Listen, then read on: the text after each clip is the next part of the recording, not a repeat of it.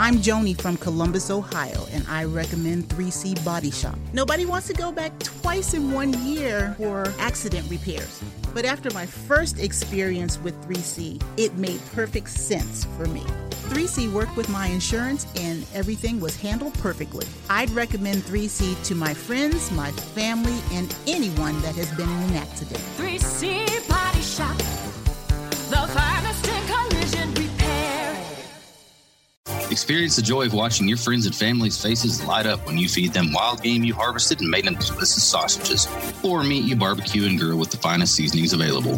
Visit our friends at Waltons.com to find everything you need to turn wild game into tasty meat snacks or spice up your barbecue with new flavors and seasonings. With over 500 seasonings to choose from, there's something that everyone will love. They even have step by step videos and how to articles at Meatgistics to help you go from animal to edible. Use coupon Rangers15 at checkout to save 15% on your first order at Waltons.com. Waltons, everything but the meat. This is Robin Hearn from News Channel 6 Now in Wichita Falls, and you are listening to the Rangers Report The podcast. Ranger Report. Yeah, the Ranger inside scoop, listen to the Ranger Report. Oh, here we go.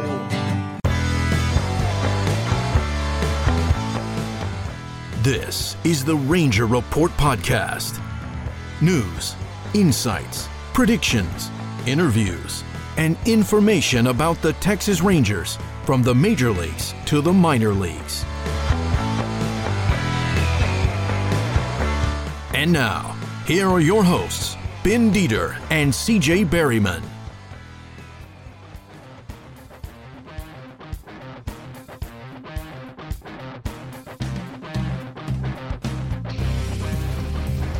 All right, I'll tell you the same thing I told everyone else. We had Victor Rojas on one time, and we had like a great conversation like you and we just did, and it went, you know, 30 minutes, and we were like, that was so good. Realized I never hit record. I've done that before. That's the worst Yeah. feeling in the world. I emailed Victor, and he sent back that he was really upset. He said, "Man, I gave you my best stuff. How could you not hit record?" And then he said, "No." He amazing. said, "No, I'm just kidding." That's funny. I've done that. I've, I've been there. It's an awful feeling. yeah, he totally, he totally understood. He was just like, "No, we'll do it again. Don't Now, worry." C- CJ wanted to kill me, but but Victor understood. All no right, well- comment. no yeah, comment. no comment. Thank you. All right. Well, welcome to the Ranger Report podcast. We are thrilled to be joined today by the Rangers Radio Network's Jared Sandler. Jared, how are you doing? I'm great, guys. Thanks so much for having me.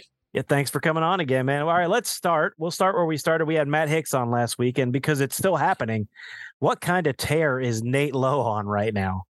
It's been a lot of fun to watch. Mhm. Uh, you know, I, I remember when the Rangers acquired him. I was obviously familiar with him. He had, you know, spent some time with Tampa Bay.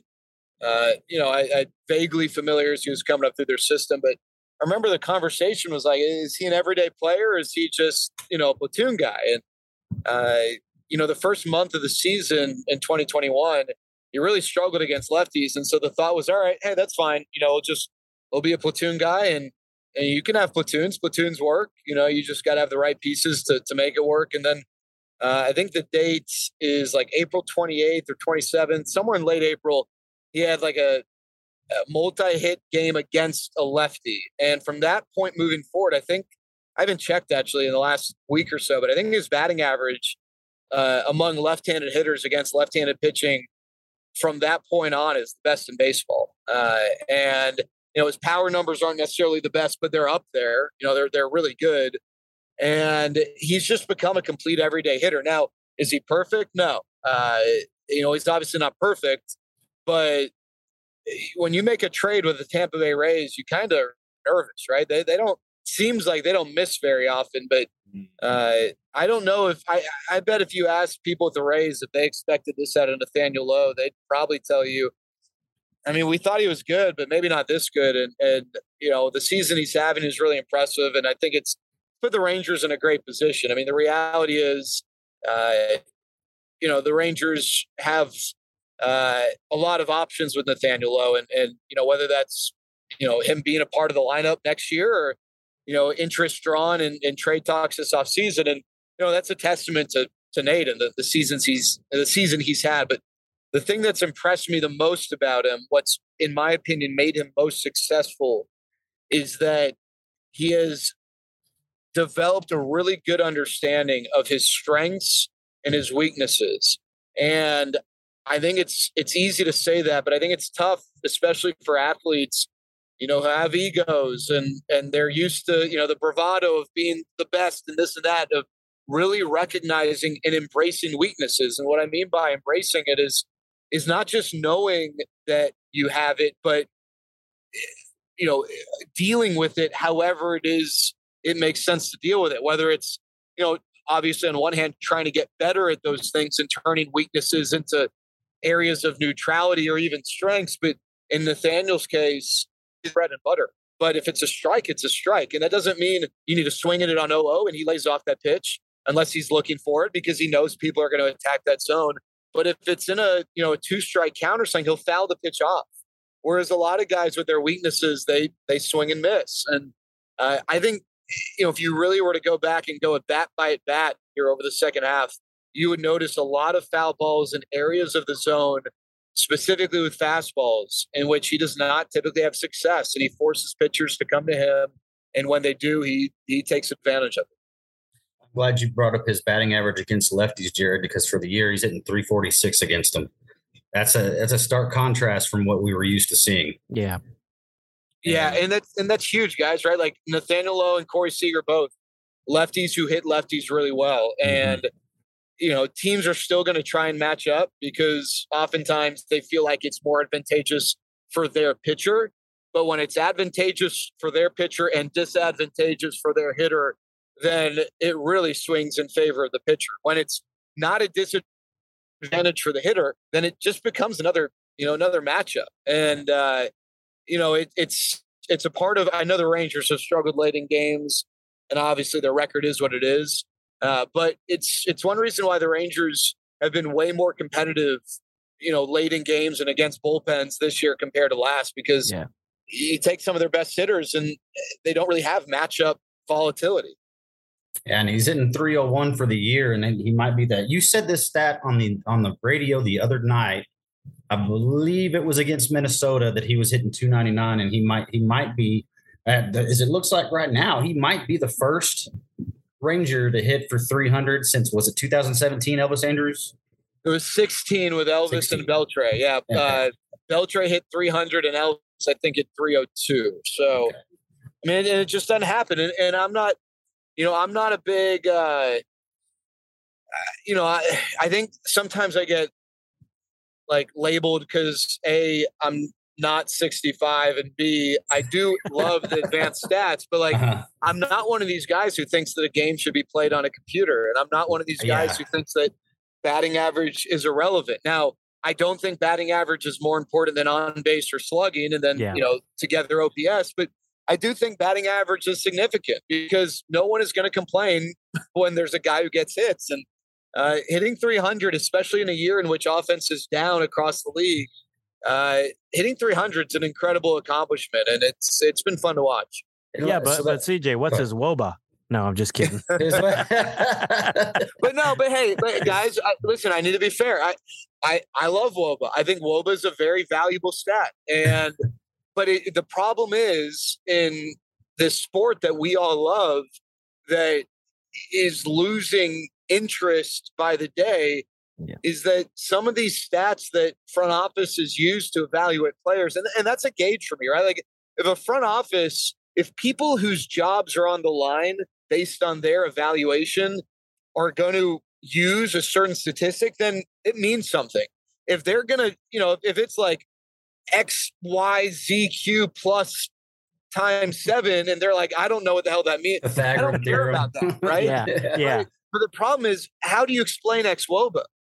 You know, it's, it's a very, you have to have a visual. You have to, yeah. and even then, and so it's tough. It's tough for us to have a conversation about X Woba. Yeah. Because mm-hmm. people listening have no clue what that is. yeah. Uh, so I, I, think that hurts the game, but it's yeah. just the reality of it.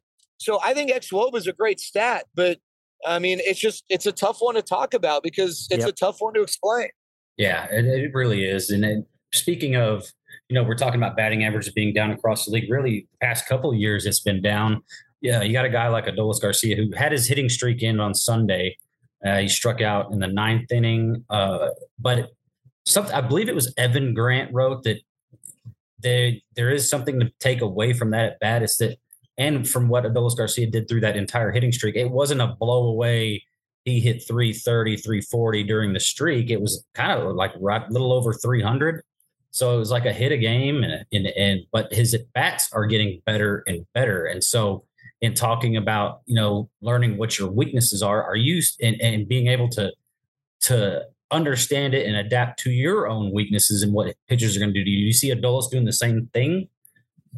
Yeah, I think so. First of all, uh, he's got a lot better hitting off speed pitches this year. Yeah. Uh, and, you know, for a guy in his, let's just call it his second year, I mean, I know he didn't make his major league debut last year, but for all intents and purposes, that was his first year. I mean, he was technically a rookie, and this is his second year.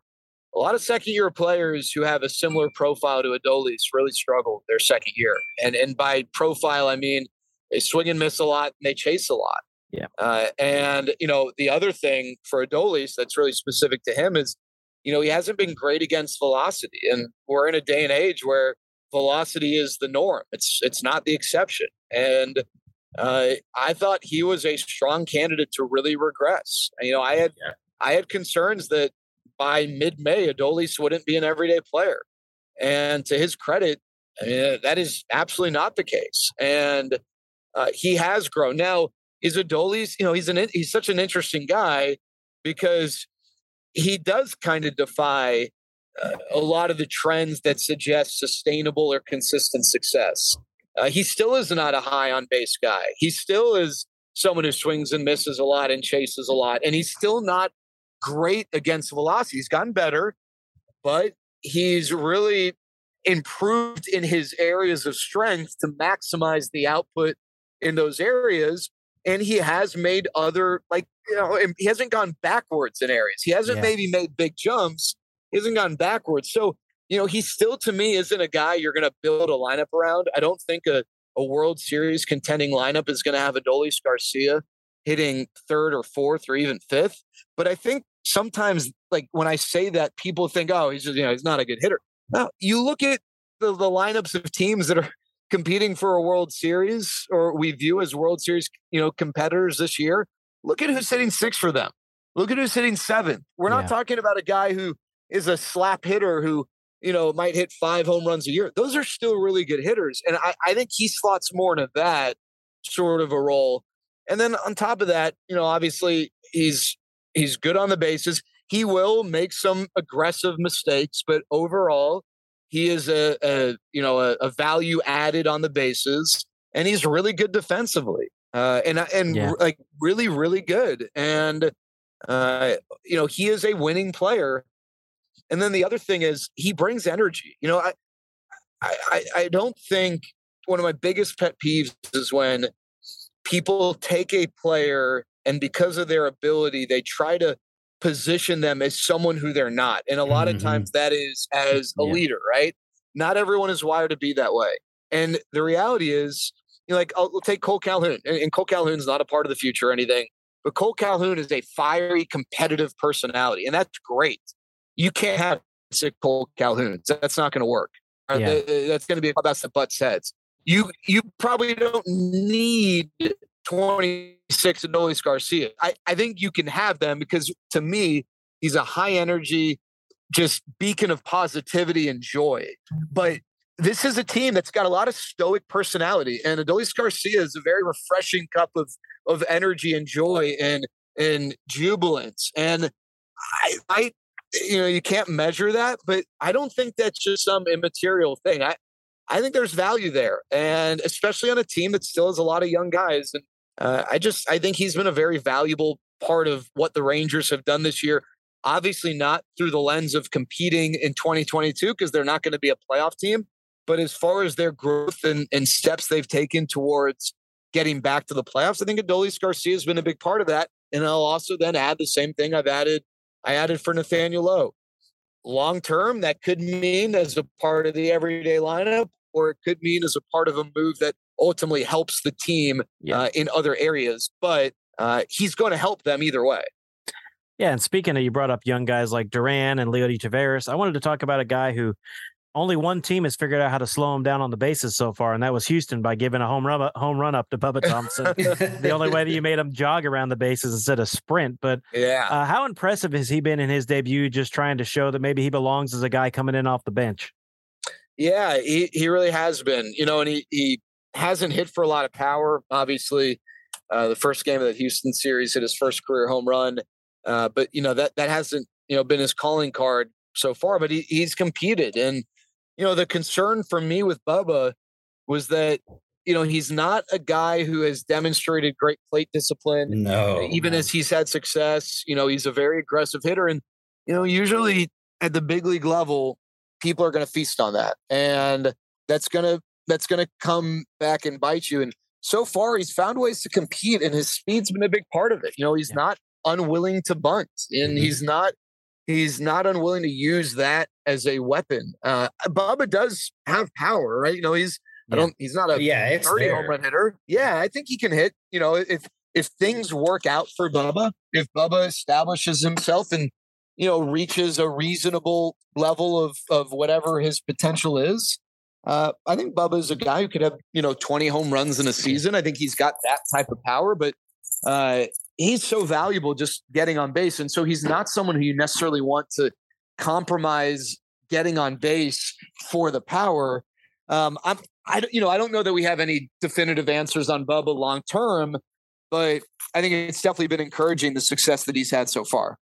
It's a hell of a defensive outfield with him, Leody, and Adolis. And they cover a lot of ground. You know, it's, uh, no, that, that's that, that's fun to watch, and that's and that's been important for this team. This is not a team that's got a great infield defense, and it's something that's got to get better. Uh, but their outfield defense has been really good here, especially of late.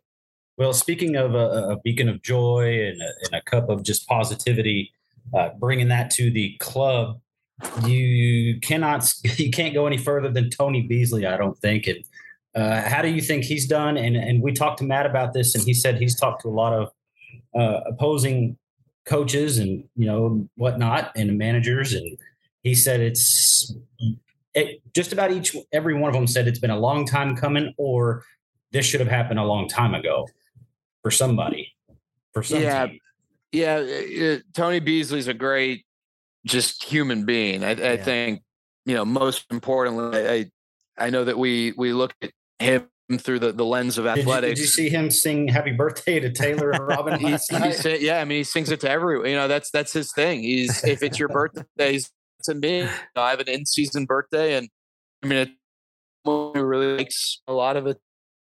Embarrassing, but like in front of 40 people, he just like puts his hand on you and starts singing "Happy Birthday." Uh, he's a great guy. I I don't I don't know. You know, I and he even said like he's someone who just he really lives in the moment. I, I don't know that Tony Beasley the last few years has been like ladder climbing to become a manager. I just Yeah. don't think that's I, I think he loves he genuinely loves being able to be in a position to impact people uh, on and off the field. And you know, I think now that he is in the interim role, I, I think you know he's obviously uh, enjoying that, and and I don't think he would ever turn down being the manager of a, a team.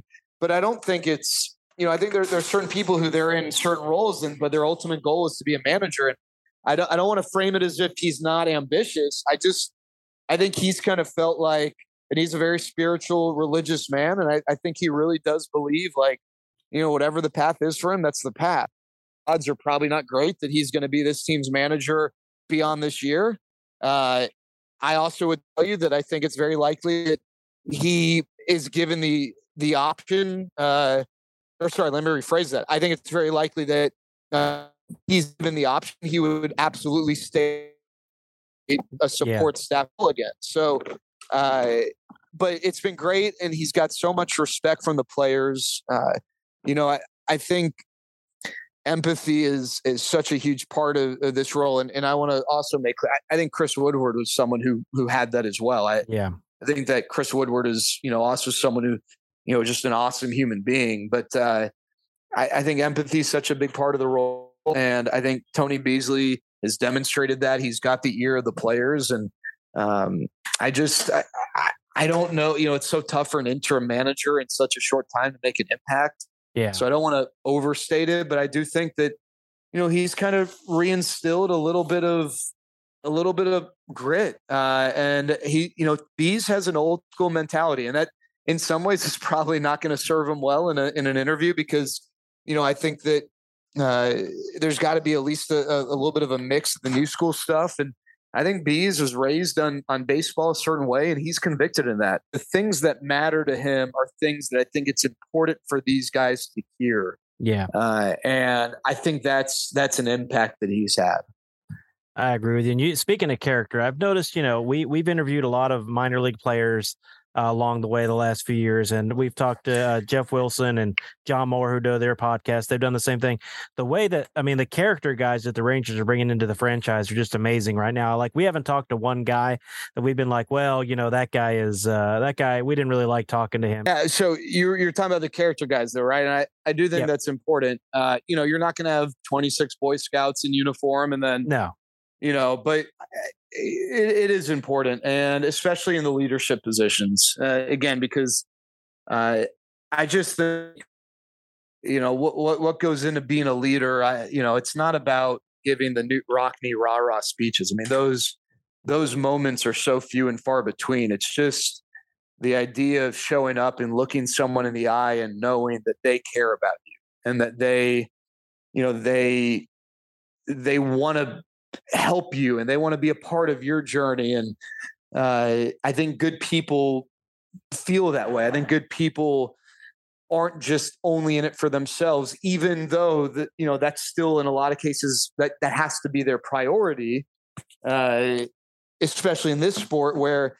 Yeah, it's a team sport, but it's such an individual sport, and the individual, the individuality is is important. But uh, I think it's important to have people who care, uh, and and I think that's been a point of emphasis for the Rangers. And and I'd also say this: I, I don't think that that's like I don't think there are organizations out there who are like, yeah, we want total, you know what holes, but yeah, like, yeah. um, but uh, hey, I, I'd also say this though: there's great value in having guys on the field who are that. You yes. know, they just they want to rip your heart out and they don't care. It doesn't matter who's in their way. They are going to just at all costs, you know, try and accomplish whatever they're accomplishing. But I think in a lot of those leadership positions, that's definitely been a point of emphasis.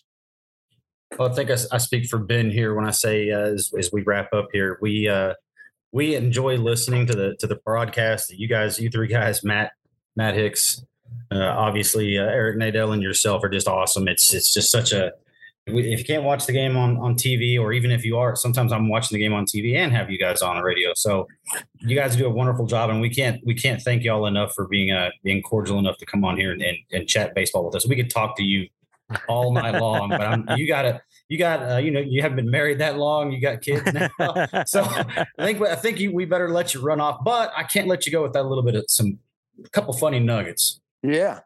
Uh, so we've had our, our, fair share of ladies on this podcast, but somehow you're the only one that's come on here and said that I looked hot. that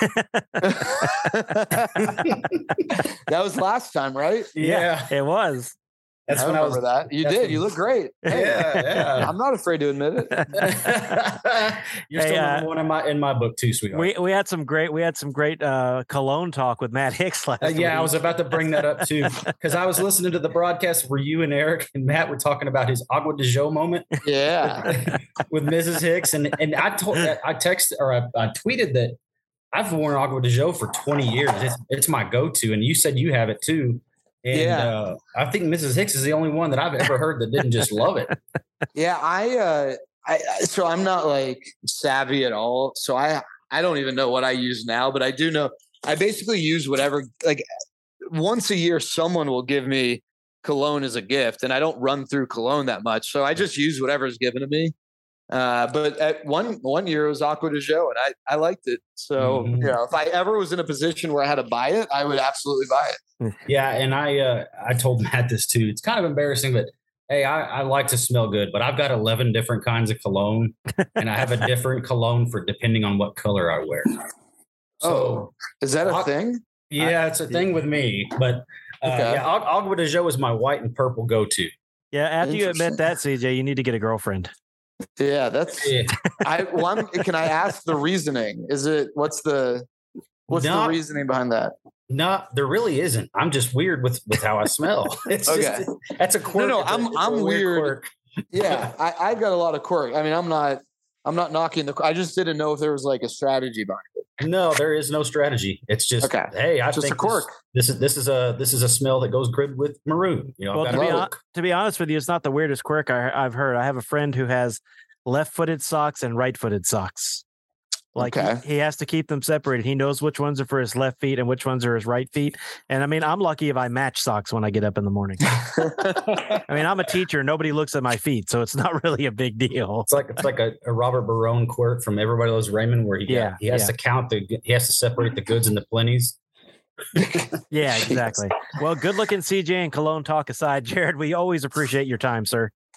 Ben and CJ, I appreciate you guys, and, and your listeners would never know this, but I'm going to tell them I, I, I missed out on an interview earlier in the week, and I made you guys wait on this one, and uh, I'm I'm very type A. My schedule is, you know, I try to keep it tight, and I and so I I, I don't like when people do that to me. So I sincerely apologize, but you No. guys are great, and I, I appreciate it.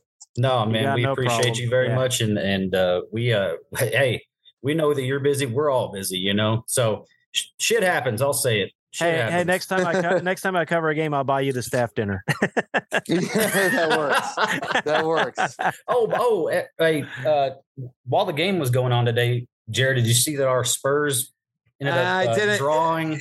So if I was if I was doing pre and post, I would have been watching the whole thing. Yeah. Um, when I'm doing play by play, which I was today, I just Mhm. I'm too. If I know it's if I'm watch like if it's on, I will watch it, and I it's not good. So Yeah. I saw you know I get the updates for goals and Mhm. stuff, and I saw there was a penalty kick that was overturned because of VAR and And yeah, and our only goal ended up being an own goal. to So You soccer people. yeah, Or excuse me, football. My bad. Sorry. come on, you Spurs. go back and watch it. Right. So. Yeah, um, I'll go back and watch it, but uh, I'm just happy to to get out of West Ham with a point. I mean, that just you know that has not happened very much in recent years, so I'm not no, upset about that. they're a team. It's they're obviously West Ham's not a, a walkover team. You know, they're not bad by any Yeah, they got off to a slow know. start, but that- that's Yeah. not a bad team. So, I mean, I don't think we're playing well uh, to start the year, but if not playing well means we haven't uh, gone out of a match without any points, I'm I'm okay with that. Yeah, that's fine. I'm down with it because it's, Yeah, it's I just mean- going to get better. If Erling Haaland's going to score three goals a match, I mean, we, we're uh, we're all playing for second anyway, so what does it matter? yeah, yeah, man, Man City, man, they're they're turning into Yeah. the Patriots right now. It's unreal. All Yeah. right. Well, Jared, thanks again. We will talk to you again probably in the off season, sir. Appreciate it, guys. Looking forward to it as always. All right. thanks, take care, Jared. buddy. Take care. Bye bye. Thanks for listening to the Ranger Report podcast. Find us on Twitter, Facebook, and at therangerreport.com.